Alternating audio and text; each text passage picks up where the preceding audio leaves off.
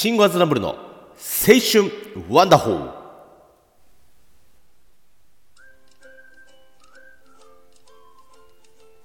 毎度どうも。はい。えー、シンゴアズナブルでございます。えー、今日もね元気にやってまいりたいと思いますけどもこの番組は悩める40代のパパさんに私、シンゴアズナブルのくだらない話で夢と希望を与えたいという至って真面目なトーク番組でございます。ということでね、えー、っとね、皆さん青春してますか？えー、青春といえばゲームじゃありませんか？ね、ゲームしてますか？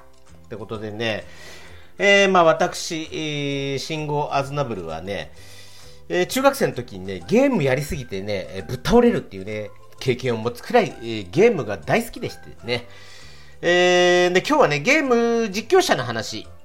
はい。あの、YouTube とかね、ああいうとこでほら、ゲーム実況する人いるでしょ？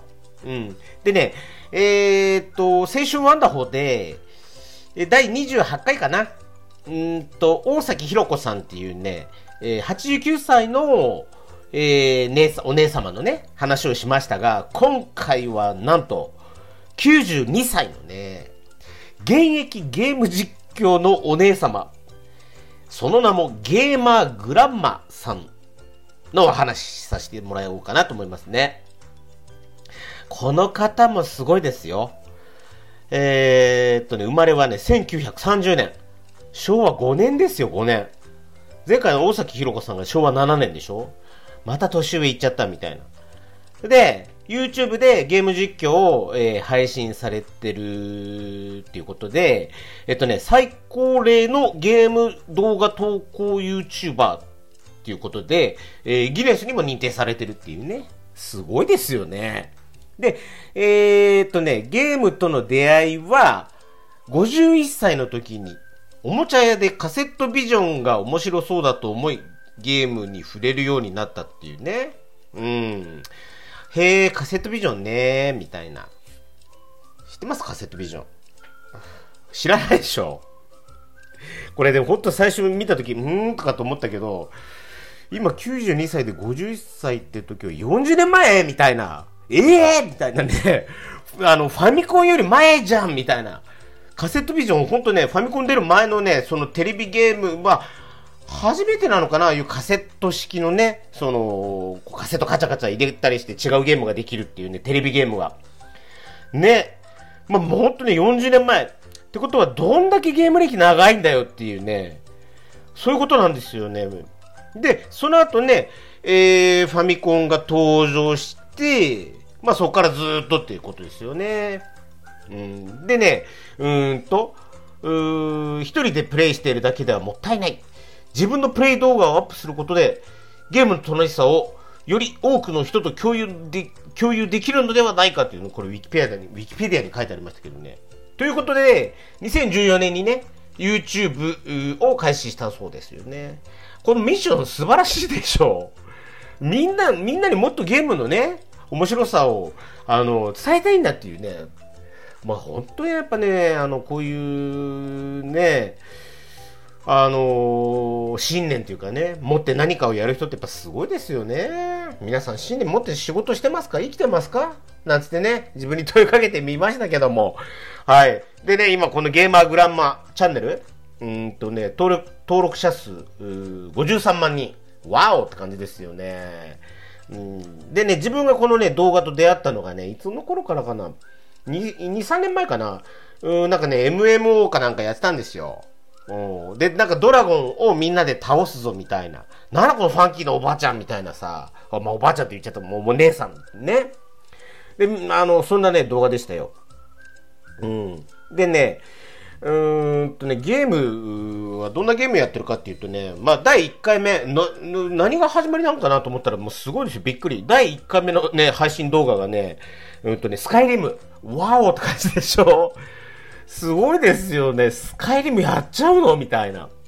うん。で、そっからね、えバトルフィールド、ドラゴンエイジ、バイオハザード7でしょ？イース8、ディビジョン、ニーアオートマタ、ダークソウル3、ポータルナイツ、コールオブデューティー、あとマインクラフトとかね。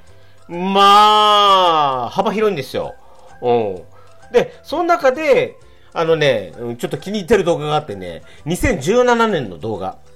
題名がね、うんとね、プレイステーション4 Pro を買いました。っていうね、開封動画なんですよ。うん。開封動画、ただの開封動画なんだけど、めっちゃね、再生回数あるんだよね。うん。でね、またね、その動画が何とも言えないのよ。ね、あーんと、8、今から5年ぐらい前か。うん、だから80いくつの時でしょうね。姉さんがね。うん。でね、えっ、ー、と、今日はなんかそのプレイステーション4を買いました。えー、開封しますみたいなさ、もうニコニコしながらやってるわけですよ。うん。で、嬉しさのあまりなんか、なかなか開けられなかったりしてさ、それがまた可愛いんだけどさ、うん。でね、そのコメント欄にもね、書いてあったんだけど、そのほら、あのー、本体だからさ、コードとかほら、同梱されてるでしょ？で、そういうね、こう、同梱物をこうね、箱からこう出して並べていくわけですよ。うん。でね、あのー、全部こう出し終わった後にね、これがコードです。えー、これがコントローラーですとかって言いながらね、同梱されてるものにね、一個一個ね、もう感謝の意を込めて、こう頭を下げるわけですよ。もうそれが何とも言えないもう印象的で、あのー、ね、やっぱりその生まれてね、しばらくしてこう戦争とかいろいろあってさ、不自由ばかりのね、あのー、時代を体験してる人からしたらさ、そういうね、当たり前に入ってるものにもさ、感謝することなんでしょうね。俺たちからしてみたら、そんな入ってて当たり前じゃないですか。だから、それの、その当たり前が当たり前じゃないんですよね、きっとね。もうね、ほんとね、見習わなきゃいけないなと思いますよ。ね。まあ、そんな姉さんなんですけどね、物腰はすごいね、や、柔らかいんだけど、プレイスタイルはね、結構イケイケなのよ。ほんとね。バイオハザード7なんかさ、なんかね、こうほら、あの、ホラーゲーム、なんかこう、おっかない、なんか、モンスターみたいなのが出てくるでしょ？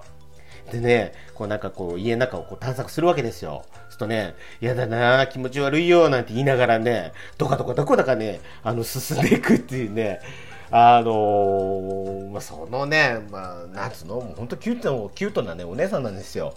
ね、でね、その以前のね、その大崎さんといいね、このゲーマーグランマといいね、本当にやっぱ好きなことをやっってるからこそなのかね、やっぱ人となりっていうかさ、まあ、大崎さんはさ、その文章でしか伺えませんけども、なんかいいんですよね。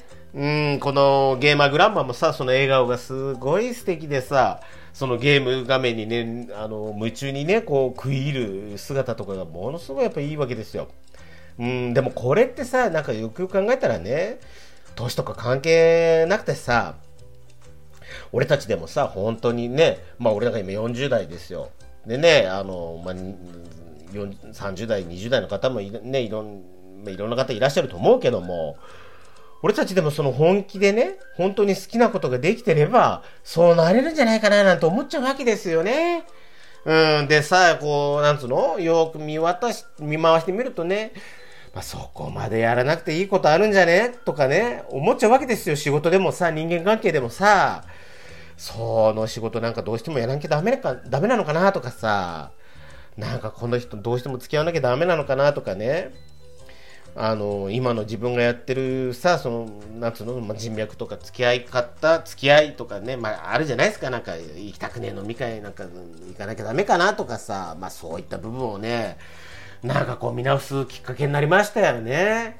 うーん、なんかその周りの目とかさ、その同調圧力を気にしてね、なんかやってることってあるんじゃねえかな、みたいな。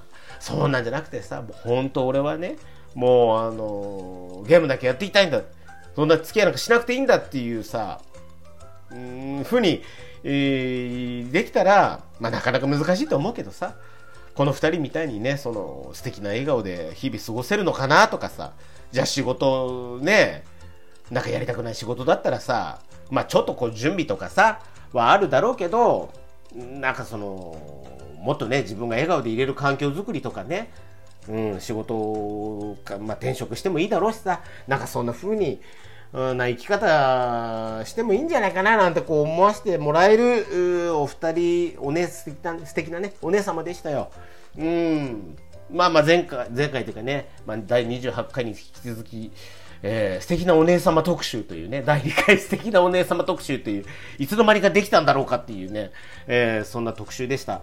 またね、こんな素敵なお姉様、お兄様見つけたらね、あの、このチャンネルでね、やっぱ人生の先輩として紹介していきたいと思いますんで、えー、その時はまたよろしくお願いします。ということで皆さん、素敵な笑顔でね、日々過ごしましょう。はい。今日はこんな感じで今日もありがとうございました。また次回よろしくお願いします。ということで、以上です。それじゃまた。バイバイ。